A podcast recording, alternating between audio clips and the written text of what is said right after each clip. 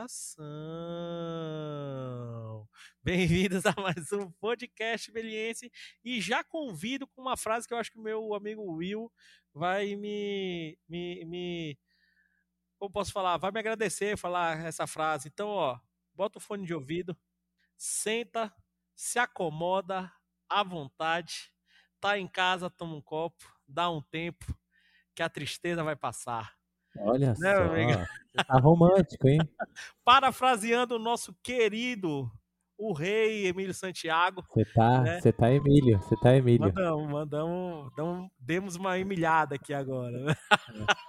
Meu, se tornou romântico, é, total, né? Para começar Total. esse podcast, começamos com o Emílio Santiago, então sentem aí, acomodem-se, escutem nosso podcast, que hoje vamos falar de bons filmes, né, meu amigo, de bons filmes e trazer, né, acho que dois filmes muito importantes para culturas de, de, de gêneros de filme de ação, né, mas não só isso, eu acho que para décadas né, de, de, de, de testes, de, de, de, como eu posso falar, de, de produções, né? Dois filmes que fecham muito bem, que tem a sua importância muito grande na linguagem audiovisual. Eu acho que uma, uma reviravolta em dois estilos aí, né? Estilos de arte, falando assim, mas não, estilo, não estilos de, de, de filme, tá? Mas estilos de arte que dão bons, boas pontuações na história, não é isso, meu amigo?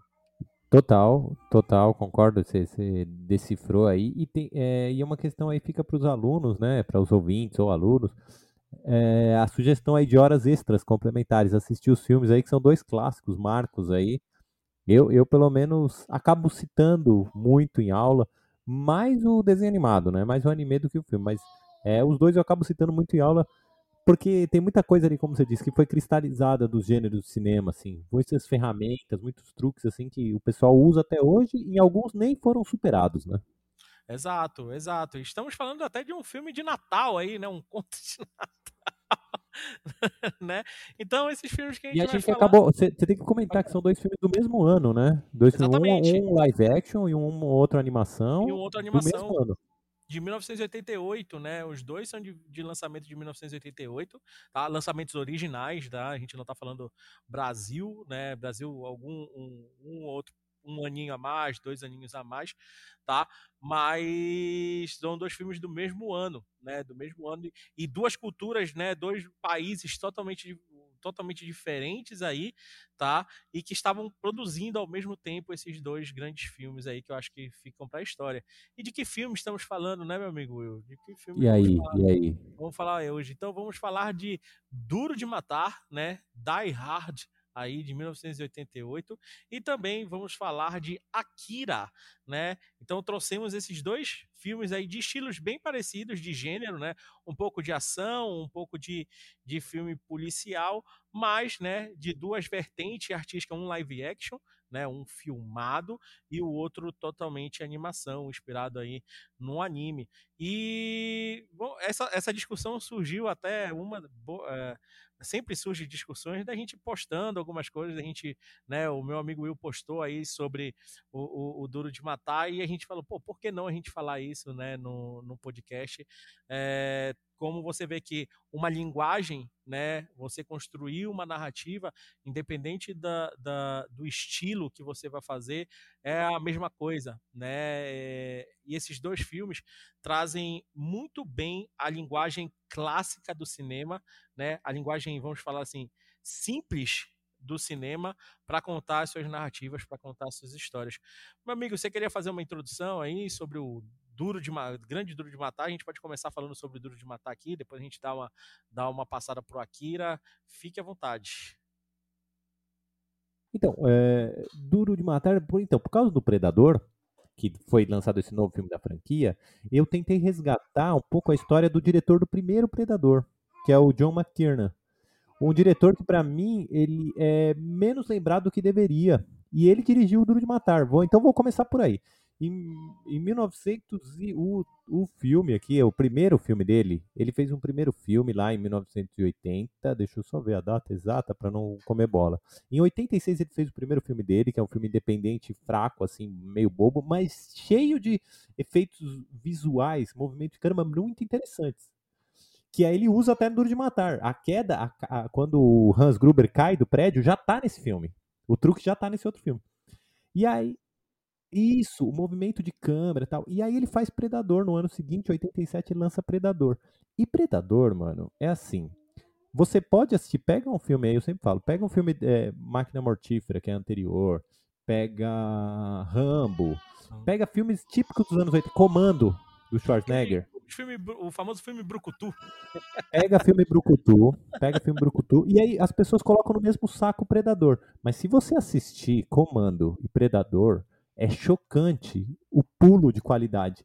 E o pulo de qualidade, uma das coisas que faz o filme ser tão impressionante é que esse diretor ele tem uma inteligência visual, a câmera ela é sempre bem posicionada e ela sempre se mexe de maneira muito criativa. Você fala, caramba, mano, eu já fico tenso o filme Predador inteiro, mesmo sem estar tá tiro, sem o cara tá aparecendo.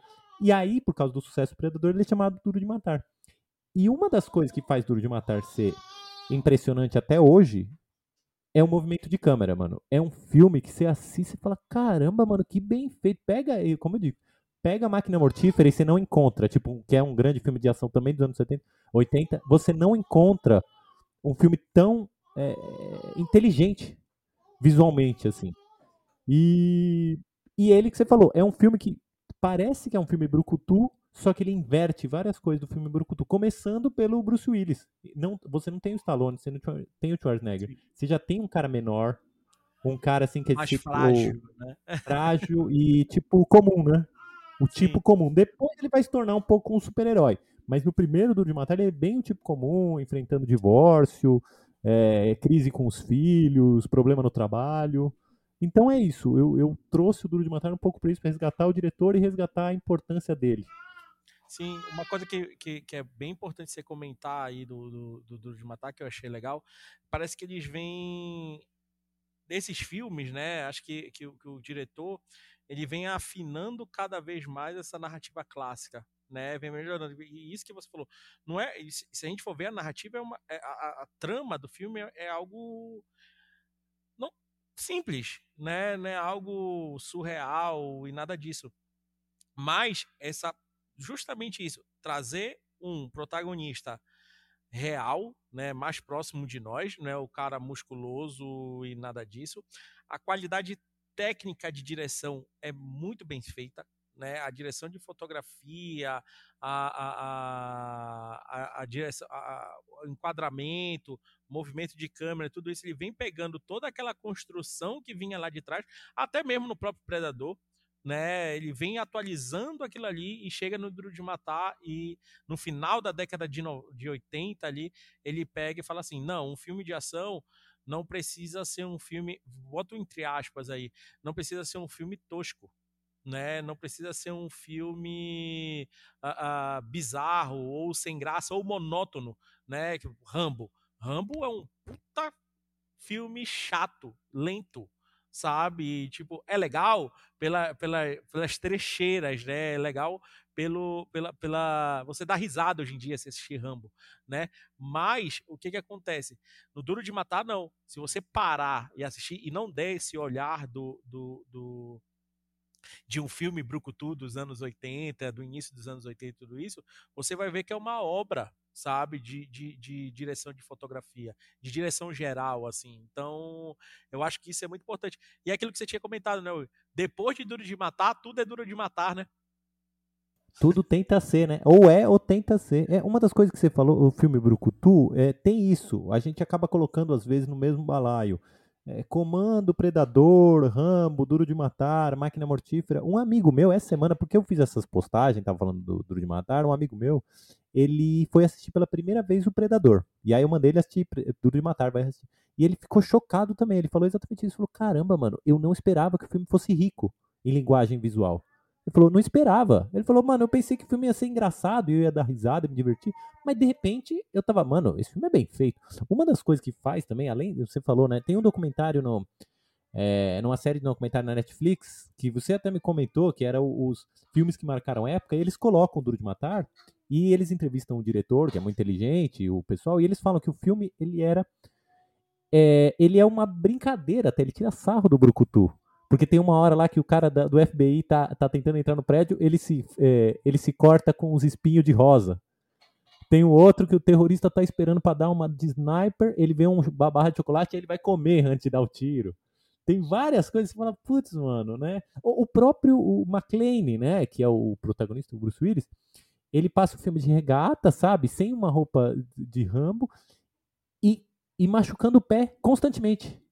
Coisa que Exato. nos filmes, né? Os caras ele é frágil, são Rambo. Né? Ele, é, ele frágil, é frágil o tempo todo lá, tirando é, pedaço de vidro do pé, medo de altura, né? Exato. Tem medo de altura. É, então é um filme que é, é inverte, né? Pega o, o, o, gênero do Brucutu e inverte. Você falou da fotografia, o diretor de fotografia, é, Jean de Bont, ou Jan de Bont, é um cara que veio lá da Holanda, trabalhou com o diretor Verhoeven, que fez é, Instinto Selvagem, é, outros filmes de ação também, Tropas, é, Tropas Estelares, mas esse ele não fotografou, e acabou virando o diretor de fotografia, virou diretor. Ele fez o Velocidade Máxima depois. E o Twister. Então ele também já é um cara. Parte da graça é que o diretor de fotografia ele é muito bom. Tem uma sequência, vou só sugerir uma sequência. No final, quando ele, o, o McLean vai tirar a arma, ele só tem, ele não tem balas. Você lembra disso? Que ele não tem balas. E aí ele só tem duas balas, ele coloca no, na arma e ele cola a arma na nuca para enfrentar. Essa sequência, a fotografia do lugar, ela é toda avermelhada, como se fosse um inferno. É maravilhoso, porque quebra totalmente com a realidade. Você fala, espera aí, essa sequência até hoje me, me impressiona. Você tá num prédio, mas de repente ele coloca uns pisca, uns pisca, a, as luzes fazendo, o que é o que o Akira também faz, as luzes fazendo O Akira faz muito bem isso. Não, isso é muito legal você comentar, né? O, o, Duro de Matar, o nome atrapalha muito, né? O nome, a gente bota Duro de Matar e o filme, o filme é extremamente sensorial, né? Você comentando isso agora, tipo, o filme é extremamente sensorial. Não é algo de tipo todo toda todo todas sequência nos filmes desses de ação dos anos 80, eles querem oh, transformar algo grandioso. Cada cena que passa, cada sequência que passa é explosão, é tiro, é, é bomba, é não sei o quê. E o Duro de Matar não, ele vem trabalhando o sensorial. E isso também o que ajuda muito o Duro de Matar, pô, legal, não é o cara fortão e nada disso. Porque o Rambo, você se identifica, não, o Rambo é o fortão, é o indestrutível o, o Exterminador do Futuro. O Exterminador do Futuro. Também. Não... É, mas, é, ali... mas tem, é o primeiro, o Exterminador primeiro vem antes. Primeiro, o, primeiro né? Antes. o Predador é. e tudo isso. O que que você fala? Você não tem aquele carisma com o personagem. É total. Já o Duro de Matar, não. O Duro de Matar você tem um apego, você tem aquele carinho. Ele vem trabalhando aos poucos durante né, o filme, vai acontecendo. Você vem trabalhando todo um carisma com aquele personagem. Então você quer que ele. Ele vai se ferrar. Você sabe que ele vai se ferrar, mas você quer que ele se dê bem. Não, isso. E é, ele, tem, ele tem família. Mano, pega o Rambo. O Rambo, a mulher tem que morrer. O amigo tem que morrer. Não, nesse, o McLean, ele tem filho. Ele tem esposa. Exato. Ele vai visitar a esposa que, que quer, tirar, quer o nome, tirar o nome dele porque vai se divorciar. Exato. Né? Tem todo tem um todo... lado humano, né, do, do personagem. E aí, isso eu coloquei no meu post no Instagram, não só dele. E isso impressiona. Isso impressiona. Se você reassistiu o filme, a gente reassiste, a quantidade de personagem que tem trama. Tem o repórter que quer o furo e aí vai entrevistar a, a, os filhos do McLean e a entrega lá. Tem a esposa que tirou o nome porque quer se divorciar e na empresa japonesa eles priorizam mulheres é, que não têm família. Tem o terrorista que quer matar o McLean porque matou o irmão dele. Você fala, caramba, mano, como que vocês conseguiram dar trama para 15 personagens? O policial. O policial que tá ajudando o McLean no telefone, matou um menino e tá em trauma para usar arma. E aí você fala, mano, como vocês conseguiram dar trama para 15 personagens num filme que tem duas horas. Não tem três horas. Hoje a gente faz filme três horas, não consegue dar profundidade para 15 personagens, mano. Sim. Não, é, é, impressionante de como é isso, né? É tipo, e, e uma, uma, coisa que a gente comenta aí para os alunos, né? É, é, vendo referências, né? O diretor vendo referências, ele vem, né? Trabalhando muito mais essa linguagem. E você, se, e se você for ver, é, é, é essa linguagem clássica trabalhada no beabá, né? Tipo, totalmente trabalhado no beabá. Não tem nada, tem as explosões, tem as cenas lá, né? A cena que você falou, né, que a gente estava comentando, a cena do salto, né, do, do, do, do prédio, tudo isso que tem as explosões, tudo isso, mas não é nada que você fala assim, Vamos lá. Hoje em dia, nossa, que mentira. Jamais ele faria isso daí. Você, isso né? é. Isso né? é. Você fica com aquele negócio tipo, meu Deus do céu, ele vai cair daí. Ele vai cair. Isso é impressionante. Isso é legal. Né? Isso, até os Pode filmes falar. que então, que, os filmes que tentaram copiar, esse que é o problema. Eles nunca atingiram esse equilíbrio, porque o salto do prédio, ele é chocante, ele é espetacular, o Sim. helicóptero explode lá em cima. Sim. Mas ele ainda tem um pé no real muito forte, um pé descalço no real, né? Pé no chão Já, total, exato. O próprio Velocidade Máxima tem uma cena que o ônibus voa, mano. Exato, aquele salto pula, na, dá, na... dá um salto. Exato. O, o, o, filme Duro de Matar, ele não perde isso. Tem algumas coisas que são além, quando aparece o, o terrorista no final, sabe? Levantando ali. Mas Sim. ainda assim, o pé eu acho que ainda é no real. Você falou, você falou do, do John McClane, mas uhum. o filme é legal porque, assim como ele humanizou o John McClane, ele humaniza o bandido, ou os bandidos, né? Os bandidos, a gente também não é o bandido típico do filme que é tipo uma linha só. É o cara que as pessoas até hoje curtem aquele bandido lá, o Hans Gruber. Sabe, você pega os vilões do Rambo, os caras são nazistas e ponto, já era. O Hans Gruber não, o cara tem senso de humor, é elegante, conversa com o McLean, eles conversam IPIA lá, ficam citando o filme de Bang Bang um pro outro. Exato, é, é, isso é muito legal do filme. Então, é, ele é tipo, vamos falar assim, é um filme de ação, mas próximo a uma realidade. Poderia acontecer, sei lá, com qualquer, né? Acho que não vou dizer qualquer um aqui, mas você acreditaria se isso acontecesse com alguém, se acontecesse isso. com tudo isso, né? Seria é mais é rico é, humanamente, né? É humano. Humanamente mais rico, exatamente. Então isso é legal do Duro de Matar na, na, na sua narrativa. E aí a gente traz Akira também, né? Acho que a gente traz aqui um pouco de Akira que também traz esse futuristicamente falando, traz esse humano, né? Hoje em dia acho que o, o, o Akira está muito próximo, tá muito próximo de nós aí, né? Tá bem próximo mesmo da gente a, a sua narrativa. E aí digo de novo, né? Você comentou aí ainda agora, uh, um estilo animação né? Mas um, um gênero de ação policial muito bem contado. De novo, mais uma vez, igual. Porque a gente traz esses dois, né? São duas escolas de cinemas diferentes, mas que uma essa no caso da escola da, da escola japonesa, dessa adaptação aí do, do, do, do mangá, respira muito no cinema clássico né, vamos falar assim, americano, né? Não só americano, mas o hollywoodiano do negócio. E isso funciona muito bem. Com matemática, fotografias e tudo isso que na, nessa época da, dos anos 80 o neon estava bombando, né? O negócio do neon estava bombando, principalmente no Japão. Neon era o futuro, né? Neon era o futurista, a linguagem futurista. Vamos ver aí, dar um exemplo aí, que é uma das referências de, de, de, de Akira, Blade Runner né? Blade Runner, né, um para tudo que é lado, desenho, né, mesmo o escuro tem aquele os, os neons fazendo desenho de luz e tudo isso.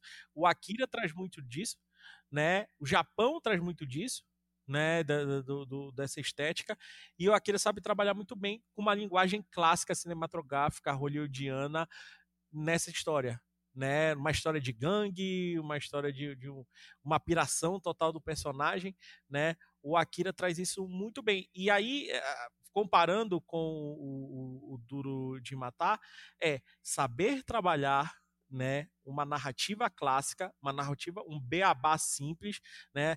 Tem muita gente hoje em dia, principalmente nossos alunos aí, né, que estão nos ouvindo, vai com calma, né? Você está começando, você está né, dando o start agora, vai no beabá que o beabá é mais fácil do espectador entender né, um beabá bem feito, um, uma linguagem cinematográfica, uma, uma, linguagem de cinema clássica muito bem feita, vai valer muito mais e você vai se aproximar muito mais do seu espectador. Né? O seu espectador vai entender muito rápido, o espectador não é burro, né? Já viu filme, já viu várias coisas aí durante a carreira, e aí foi isso que eu acho que o Akira também é, é, trouxe. Uma linguagem narrativamente pesada, que é muito do Japão isso daí, né? Trazer essa linguagem narrativamente pesada, tensa, né? Mas que trabalhou câmera, trabalhou muito bem edição, trabalhou muito bem isso daí. Simples, sabe? Bem simples mesmo. Claro, um, um, enquadramentos maravilhosos, enquadramentos muito perfeitos. Tá passando aqui atrás um pouquinho do Akira, né? Então vocês estão vendo enquadramentos maravilhosos aí. Mas muito bem contados e que qualquer um entende o filme. É, ele é um filme, a gente tava também falando isso um pouco antes, ele é um filme que é, é foi porta de entrada, assim, para os animes, para os filmes de animação japonês, também para os mangás, o mangá do, do Akira, porque ele é baseado no mangá, né? Foi porta de entrada para o Ocidente. Muita gente vai falar, putz, o primeiro filme de animação japonês que eu vi foi Akira. Muita gente vai falar, foi o primeiro mangá que eu li. E até hoje é porta de entrada. Até hoje tem gente que vai começar a assistir alguma coisa acaba assistindo Akira. E o que é legal dele é que ele atravessa culturas, assim. É, a pessoa pode até não ser fã de desenho animado e anime japonês. E ela provavelmente ela assistiu ou vai assistir vai curtir. Akira ele tem esse poder. Se a gente pegar um outro exemplo, tem um outro filme lançado um pouco depois de Akira, que é o Ghost in the Shell, que foi depois refilmado pelos americanos com a Scarlett Johansson. Ele não tem ele não tem a potência, nem sei se é o interesse dele, mas ele não tem a potência de ser acessível como Akira é. Você assiste Akira e fala, caramba, mano, mesmo sendo baseado num anime, num, num mangá complexo, com distopia, crianças mutantes, crítica política, re, reconstrução de Tóquio depois da bomba atômica, é, Olimpíada, tem um monte de coisa lá acontecendo. Você fala, caramba, ele é possível de se assistir o, o, o, o desenho animado sem você ter lido o mangá, sem você saber nada disso. Ele é envolvente para além disso. Sim. Eu, isso, eu vou isso trazer é... uma coisa que você. Ah, pode, pode falar, Não, pode falar, pode falar. Não, que a gente tava falando do, do, do, de matar. Uma das coisas que eu acho que faz a Kira ser tão envolvente, que nem se falou do de matar, é a humanização dos personagens. O personagem, um dos mais humanizados, é o. No, no mangá isso fica bem óbvio, e no, no, no desenho animado também. O Tetsu, que é o vilão. O cara é o vilão, mas na verdade a gente se interessa mais por ele do que por qualquer um, porque o Kaneda, ele é interessantíssimo, né? Você fala, mano, que baita personagem. Tem um vídeo na internet analisando isso, como foi feito um personagem tão intrigante. Uhum. Exatamente isso. É, é, é, então, é, acho que trazer esses dois filmes aí é, é, é, o que a gente fala. São estilos de narrativas extremamente clichês, né? Vamos falar assim, filme policial, filme de ação, os dois são filmes policiais e filme de ação também, né? É, do mesmo ano. Com grandes explosões no, no final, sempre tem isso, né? É, sempre tem que ter, tem que dar uma chamada de atenção, né? Acho que não, não custa, né? Mas saber trabalhar isso daí, não é explodir por explodir, não é, não é só para trazer o, o, um negócio mirabolante, como a gente falava, esses filmes de ação antes desse, desses dois filmes traziam, né? Uh, então, os dois filmes são se você parar e assistir com outro olhar, né? Acho que muitos daqui assistiram o Duro de Matar, o próprio Akira, ainda não tinha esse olhar, né, tipo, de, de uma narrativa bem feita e tudo isso. Vocês, alunos que não viram ainda, mas estão aprendendo em sala, já tiveram aí aula com o Will, com o professor Diego Gozzi, comigo e tudo isso, vê com outro olhar de produção, sabe? Tipo, olha como um filme de um gênero pesado, até chega até, dependendo do filme, chega até ser uma linguagem tosca, né, que a gente chama, vamos botar um entre aspas, tosca aí. É um negócio batido, é um negócio clichê, que hoje em dia, sei lá, qual seriam esses filmes da década de 80? Velozes e Furiosos, né? O, o aquele lá do Stallone também, que é o totalmente brucutu dos anos 80, os Mercenários e tudo isso. É bem essa, essa pegada, só que mais recente, e eles se destacam até hoje. Eles são extremamente atuais, extremamente simples de se entender, atuais em sua narrativa. Citados né? Aí, ainda são citados como referência, você vai falar alguma coisa e fala, putz, a gente queria fazer tipo isso, tipo aquilo. Ainda, ainda é um, um marco ali, né? Ainda é um marco. Então, isso eu acho que é, é, é, é, esteticamente falando, os dois também são muito bem feitos, fotograficamente falando, né? Você é, é, traz um período, você traz uma época. O Akira, eu acho que mais um futurista, hoje, agora, muito mais próximo da gente, né? A gente, quando assistiu, quando assisti Akira lá, sei lá, eu fui assistir Akira acho que nos anos 2000, assim, mais ou menos. E você já falava assim, nossa, isso aqui é muito no futuro. E hoje em dia você olha, é exatamente o que a gente está vivendo hoje em dia, né? É, a, a é. verdade é essa. Então, eu acho que você parar para assistir esses dois filmes, parar para estudar esses dois filmes, acho que são. Por isso que a gente trouxe aqui, né? Eu comentei com o Will, vi uh, uh, as postagens do Will, eu falei, cara, por que a gente não fala desses filmes? Que eu acho muito bom para. Que é isso? Eu quero fazer um filme de ação. Eu quero falar sobre ação, mas eu quero que ele seja narrativamente bom. Vai lá e assiste esses dois sabe? Vai lá e assiste apenas esses dois, porque eu acho que eles... Não, e analisa, né? E é aquilo que eles falam, a gente falou até, é que nem a gente fez no último, no nosso último encontro aqui, o último, antepenúltimo aí, que foi analisar sequências, cenas. Pega uma cena desses filmes e dá uma analisada, porque ali você aprende demais de enquadramento, ritmo, uma coisa que é difícil de aprender, né? Você sabe, você é montador, você sabe que para os alunos às vezes entender porque é muito subjetivo e ao mesmo tempo faz toda a diferença você falar, mano, o ritmo aqui, vamos trabalhar esse ritmo. Não é tão matemático quanto outras partes do trabalho. Tem outras que não são também, mas tem partes que são matemáticas. O ritmo não. Assistir Exato. esses filmes de ação tem muito disso. E o que é legal que você falou do ritmo, né? A, a parte complicada desses filmes é exatamente o ritmo, passar a sensação né, que você queira para o espectador, mas ao mesmo tempo ela é complicada, mas ao mesmo tempo ela é instintiva. Você sente aquilo ali nos dois filmes, né? É complicado de chegar nesse ponto, né, que eles chegaram trabalhando simples, funcional, né, muito funcional e instintivo. Você de primeira já entender é complicado, a, a narrativas dos personagens são complicadas, né? Você tem esse apego e tudo isso, mas você tem todo um, um, um por trás, um, um, como falar, nas sublinhas ali, né, da, da, da, narrativa tem algo muito complicado de se fazer e de se entender, mas que é instintivo. Você vai sentir. E isso, tudo feito em 1988. Se você assistir hoje em dia, você vai ter exatamente a capacidade de entender e colocar isso e traduzir isso para o nosso período né? Pro, Total. hoje em dia. Maravilhoso. Muito, muito. Do Akira, eu vou chamar a atenção para uma cena. Vou querer dar destaque assim para quem for assistir os dois filmes. Duas cenas, uma cena de cada filme. Do Akira, uma cena que eu já trabalhei um pouco em aula, mas eu deveria trazer mais, que é uma cena quando o Tetsu, que é o garoto que tem o um encontro lá e fica radioativo, é uma cena que ele tem um pesadelo e as paredes começam a desmontar e formar um urso de pelúcia gigante essa cena eu acho sensacional porque eu, eu falo assim, mano, isso daí só é possível com animação. Mesmo que seja hoje né? animação 3D, CGI, é animação, que é assim, a parede desmontar e formar um urso de pelúcia. É espetacular a cena. É espetacular. Sim. E às vezes a gente esquece essas possibilidades da animação. Tipo assim, estou fazendo uma animação, quero fazer que o, o sujeito tá pirando. Mano, não faz só a espiral que tal a parede desmonta e vira um urso de pelúcia.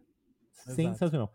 E a segunda cena que eu ia chamar a atenção pro Duro de Matar, se me permite, Pode, é assim, vontade. o filme, ação, tiroteio, explosão, gente dando tiro, tudo.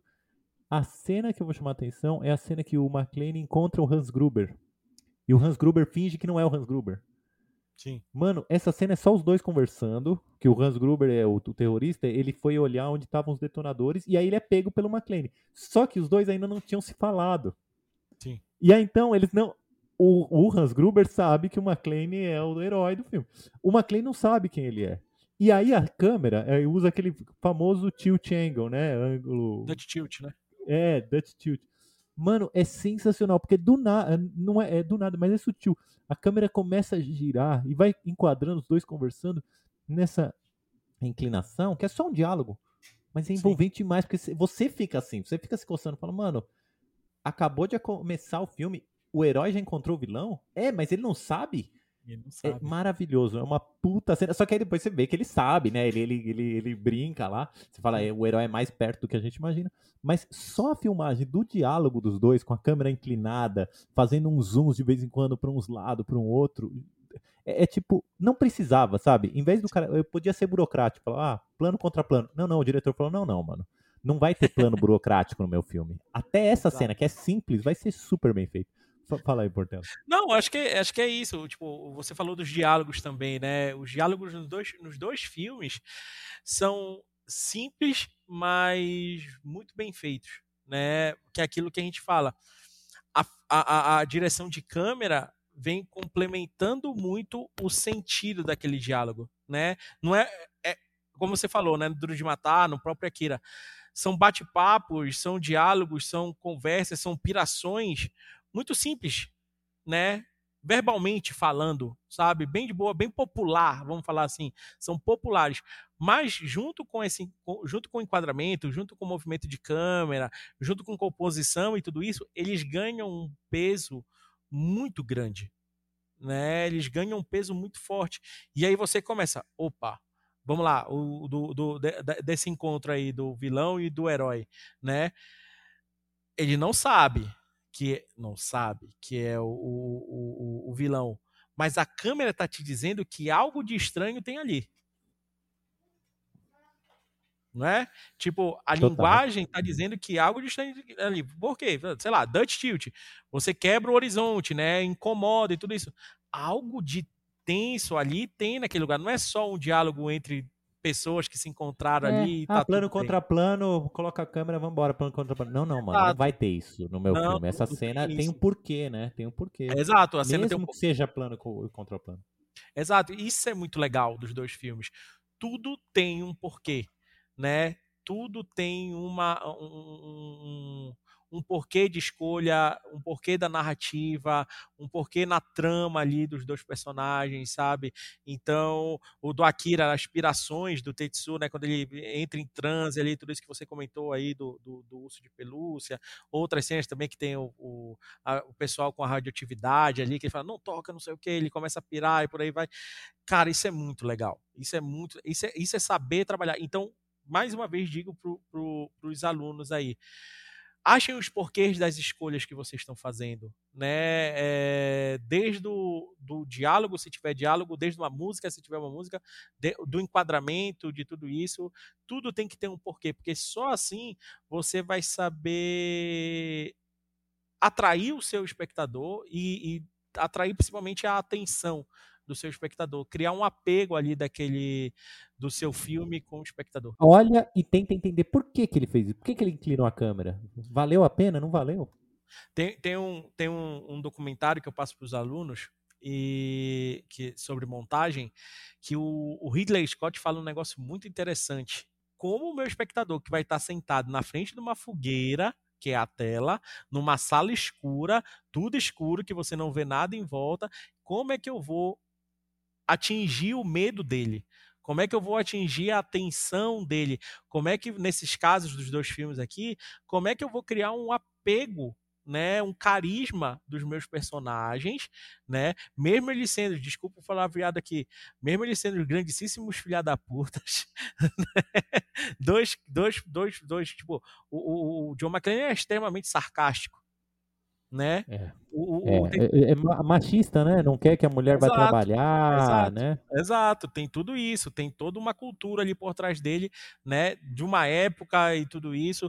Lá do, do, do, do Akira, a mesma coisa, tem, são gangues e por aí vai, são rebeldes e tudo isso, que lá no Japão é extremamente, né? É, é, é não, isso não é aceito e por aí vai, né? São vão bandidinhos, né? São bandidinhos aí, e que você acaba criando um, um carisma, um apego com aquele personagem. Você gosta deles. Mesmo eles sendo dois safados, dois pilantras, você acaba gostando deles. Né, a narrativa até vilões, até do Tetsu você gosta, até do Hans Gruber você gosta. Eu é, adoro é, os, até do vilão você gosta, exatamente. Os terroristas do, do, do de matar você é fã. Até hoje as pessoas são fã, né, do cara. Exatamente. Então eu acho que isso é saber trabalhar muito bem uma narrativa né, saber trabalhar muito bem a, a, linguagem cinematográfica, independente do, do estilo. Eu acho que por isso que a gente escolheu esses dois filmes aí. E, e é uma coisa que eu sinto muita falta aqui na Melier: filmes de ação. É difícil a gente achar filmes de ação aqui na animação, né? É. E, e por que não, né? E são, são coisas eu, sei, eu, imagino muito por causa da técnica, né, da animação e tudo isso. Mas aí, você sabendo trabalhar essa linguagem cinematográfica, como os dois filmes trabalham, você vai poupar muito trabalho, né? Você vai poupar muito trabalho, principalmente dessas áreas mais técnicas, né? Da animação. É, existe um preconceito, eu acho, Portela, para assistir, para se fazer, porque eu acho que o preconceito é que não se entende que o difícil do filme de ação é ritmo, não é, não é tiro, não é feito. E a não é prova é, tá aí do Matar, Predador. Você fala, mano, mesmo quando não tá tendo tiro, quando os caras estão conversando, você fala, mano, isso é um filme de ação. Isso é intenso. Isso é. Sabe? Quando os caras. A cena que os terroristas saem do furgão e sobem no prédio, que a câmera acompanha eles, fala, mano, que puta cena. Não é nada, é os caras andando. Gente andando. andando. Exato. Puta cena. Não é? Exato. é? Eu acho que é, é, é o que precisa para as pessoas valorizarem o cinema de ação é entender que cinema de ação é ritmo, que foi isso que o, o Duro de Matar marcou, uhum. assim, marcou época.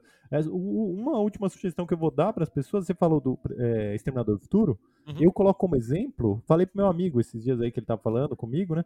Eu falei, mano, a, você perceber a revolução que foi o Duro de Matar, assiste Exterminador do Futuro 1 e assiste Exterminador do Futuro 2. Ah. O 2 é depois do Duro de Matar. Você fala, mano, os caras beberam Duro de Matar o ritmo aqui, o ritmo não é o ritmo do 1. Um. um é legal, muito bem feito, muito divertido, mas ele tem um ritmo bem uhum. menos do que o 2. Ele é bem lento. Um, é, o 2 é rock and roll, meu. O 2 pegou é... o Duro de Matar e falou, mano, pra competir com o Duro de Matar, nosso ritmo tem que ser assim, ó. Tem que ser mais intenso. Né? E aí vai desembocar nos filmes novos que a gente tem. Missão Impossível é duro de matar, Velozes e Furiosos é duro de matar, Exato. É, Marvel Matrix, é duro de né, matar. né, que você estava comentando é duro de Matrix, matar. O ritmo do Matrix é duro de matar. Se você pegar, é o que eu falei, pega Aliens 2, que é um puta filme de ação dos anos 80, pega Rambo, pega Exterminador Futuro, não tem o ritmo duro de matar. Não, são filmes lentos, são filmes cansativos. Como você falou, foi chegando, aí chegaram, o Duro de Matar. Foram afinando, falou, exatamente. Entendemos agora como que faz. Exatamente, foi, acho que foi, foi é, é, é isso mesmo. E eu acho que, e, e aí o, o, e o Akira bebe muito disso também um pouco, né? Total, até hoje, né? Até hoje você assiste o filme e você não respira no Akira, mano. O Akira, você, ele bebe muito dessa, acho que, que uh, uh, essa produção, porque ela fez, porque ela virou pop no Ocidente né?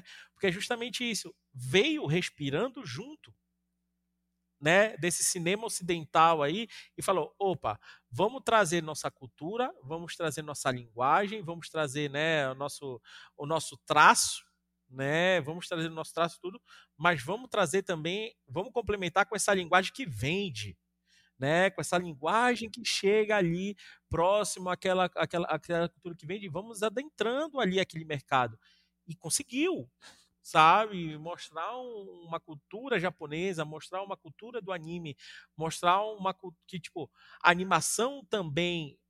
Essa é a grande briga que a gente tem aqui, né? A animação é filme. É. Entendeu? A animação não precisa ser infantil, no caso do Akira. Precisa ser né? infantil. Tipo, Olha Mano, quer filme mais adulto daquilo? Exato. Akira é extremamente adulto, né? É pesado. Então, por isso mesmo que o Ocidente consumiu muito Akira. Né? Teve um preconceito no início? Teve, mas por causa do estilo e não por causa de narrativa. Né? Não por causa da, da, tipo, da história, não por causa do. É, é por causa. Se o preconceito teve, foi pela origem, assim, falar, ah, é origem. é Akira. Mas superou facilmente, porque ele é referência total. Tá aí jogador número um, o, o cara pilota a moto Akira, mano. A não tem, Akira. Akira é demais. É... Exatamente. E Spielberg foi um dos caras que negaram Akira que, tipo, que ah, é? valorizava é? Akira. Exato, é, né? Jorge Lucas. E olha que o Akira tem muito do Spielberg e do Jorge Lucas. Total, né? Total. E até hoje, ele tem muito. E, e, até hoje, Hollywood ainda. É, eu acho que. Aí vou, vou minha polêmica. Vamos. Tanto Duro de Matar quanto Akira, eu acho que continuam insuperáveis. Hollywood ainda não conseguiu, tá tentando, talvez nunca consiga, né? Uhum. Tanto é que eles, eles adaptaram Ghost in the Shell, mas não adaptaram Akira. Nem tem. Nem dá. Nem tem. Mas falam que o James Cameron, durante muitos anos, pensou em adaptar. Eu acho que em algum momento falou: não, não tem como. Como vai você vai melhorar? Avatar, né? Vai fazer Avatar, por favor. É, então. mesma coisa Duro de Matar. O pessoal até fez continuações. Sim. Mano, eles não acertaram o relógio, que é o primeiro. Relógio. Exato. O primeiro é, Mas... é, é extremamente Fica aí o IPIA, IPIA é, continua. É, é muito bem amarradinho os dois. Então, galera, acho que a gente traz esses dois filmes aqui justamente para isso, né? Acho que é, esse é um dos objetivos do podcast, né? Trazer que vocês também façam reflexões aí, né? Acho que você, o pessoal que está começando a produzir aí, segundo semestre, terceiro semestre, eu acho que vale muito a pena quebrar uns paradigmas aí, né? Acho que vale muito a pena ir assistir esses filmes e ver, estudar, né? Estudar, estudar filme antigo. Estudar Estuda. filme antigo e também produzir uma linguagem sabe, clássica do cinema, porque digo e repito, animação não é coisa de criança, sabe? Não é, é estilo, é um estilo. Claro, um estilo que para as crianças, né, produziu-se muito para anima a animação coisa infantil. Mas se você for ver aí, a gente está falando de Akira, que é um grande. O que, que tem de produções aí adultas, né? De, de vamos falar, infanto juvenil, adulto, 16 para cima, né, de animação, tem muita coisa. Só que infelizmente não é mercadológica. Por isso que a gente fala de Akira até hoje. Né? Por, exatamente isso, porque, porque ele soube trabalhar muito bem essa linguagem no estilo de animação, né? No estilo mangá e tudo isso. Então, vejam esses dois filmes, é, reflitam esses dois filmes, estudem esses dois filmes e falem assim: por que não colocar no meu filme um pouco disso? Né? Por que não colocar um pouco total, total. né, desses dois filmes aqui? É narrativa, porque acho que os, as, os dois gêneros ali, né, o, o, o de ação, né, o, a animação também, se preocupava na, também na época com muita parte técnica né? Eu sei que 80, o primeiro filme de animação 3D, assim, valendo, é o Toy Story, né? O grande blockbuster. Mas só foi lançar isso porque os caras estavam preocupados com a técnica. Né? Desenvolver essa técnica, tudo isso. E aqui não, é a técnica clássica, né? É o 2D, cada quadro é muito bem pensado, né? então, né? Sabe, você falou, última coisa que eu vou falar, é, falar. recentemente eu assisti uma entrevista do diretor do Duro de Matar, em que ele fala uma coisa bem interessante. Que ele fala do Duro de Matar e eu acho que serve pro Akira também. Que você falou da técnica clássica, né? Animação com celuloide. Ele fala assim, quando perguntam pra ele, ué, mas você acha que o cinema hoje de ação ele. Por que, que ele não conseguiu fazer um filme tão bom, sei lá, quanto o, o, Duro de Matar, né? E aí ele fala, não sei também, no filme dele, né? Mas ele fala assim, eu acho também que tem um pouco de. Ele fala, da técnica. Porque ele falou, quando eu fiz Duro de Matar, a técnica já existia há sei lá quantos anos, décadas. E aí eu fiz o filme, então eu já. Eu e a equipe já sabia usar a técnica há muito tempo. Ele falou, quando chega uma técnica nova, o pessoal não tem tanto traquejo e aí ele fala isso. É tipo quando você vê os últimos filmes mudos, são sensacionais, são geniais os últimos filmes mudos. Aí você começa, os primeiros filmes falados são chatos. Porque os Sim. caras estavam ainda aprendendo a usar o som. A usar o som, exato. Eu acho que também tem isso. Tipo, você pega o Duro de Matar e o Akira, eles são finais, assim, desse momento. Assim, tipo, Akira, tudo no braço. Espetacular. Uhum. Começa os primeiros filmes de desenho animado 3D, não são tão legais. É que nem o, o CGI do Star Wars Prequel lá, Ataque dos Clones lá, você fala, putz, mano, vocês estavam fracos aí, porque tava aprendendo, né? Hoje não, a Pixar humilha, mas até eles chegar no ponto, mano, você pega lá, não demorou, né, um pouquinho, também não é, mas, né? Mas até, uma coisa que é, que é interessante, você, quando você citou isso daí, é, mesmo sabendo, eles não exageram no negócio. Faz o simples bem feito. Entendeu? Eu acho que isso também ajuda muito. Porque, vamos lá, Predador, Rambo, é, Comando, tudo isso, as explosões são ah, surreais. Os tiros são sem parar, não sei o quê. Aqui tu tem controle. Né? Aqui você tem controle sobre aquilo tudo. Mesma coisa o Akira. Onde é que ele trabalhou bem o negócio? Fotografia. Não é animação né? Não é a animação em si. Claro, a animação do Akira é muito boa, não vamos negar. Mas ele trabalhou muito bem a fotografia, a luz, né? Saber fazer a luz contar a história. E aí eles pegam isso, opa, como a gente pode trazer essa luz aí do neon e tudo isso como nossa narrativa? Então é simplicidade e uma simplicidade muito bem feita. Sabe? Total. Muito, muito, muito, muito bem feita, dominando uma técnica já tem o domínio da técnica, beleza. Agora vamos fazer o simples muito bem feito com esse domínio dessa técnica. Então isso é uma vantagem muito grande desses dois filmes. Né? Isso os dois filmes ganham demais, sabe? Então, por isso que são dois filmes que estão aí até hoje. Né? Total, estamos aí falando, né? Continua com a referência e sugestão para os alunos assistam. Assistam. Para que quando alguém sugerir, alguém falar, putz, vamos fazer essa sequência que nem dos prédios do Akira, você já sabe, já sabe. Você já tem ali na sua, é, no seu armário de referência. Exatamente. Então, acho que é isso, né, meu amigo Will? Acho que. É isso, mestre. Vamos, dois, vamos nessa. Vamos nessa. Trouxemos dois filmes maravilhosos aí. Trouxemos mais um papo aí, né, que, que eu acho para atiçar aí a produção dos alunos, né? Então, espero que vocês tenham gostado. Lembrando, podcast Meliense aí em todas as plataformas né, de streaming, também no querido YouTube. Né? Estamos no YouTube uh, de cara aqui, cara e coragem para vocês, né? cada vez mais trazendo mais conteúdo.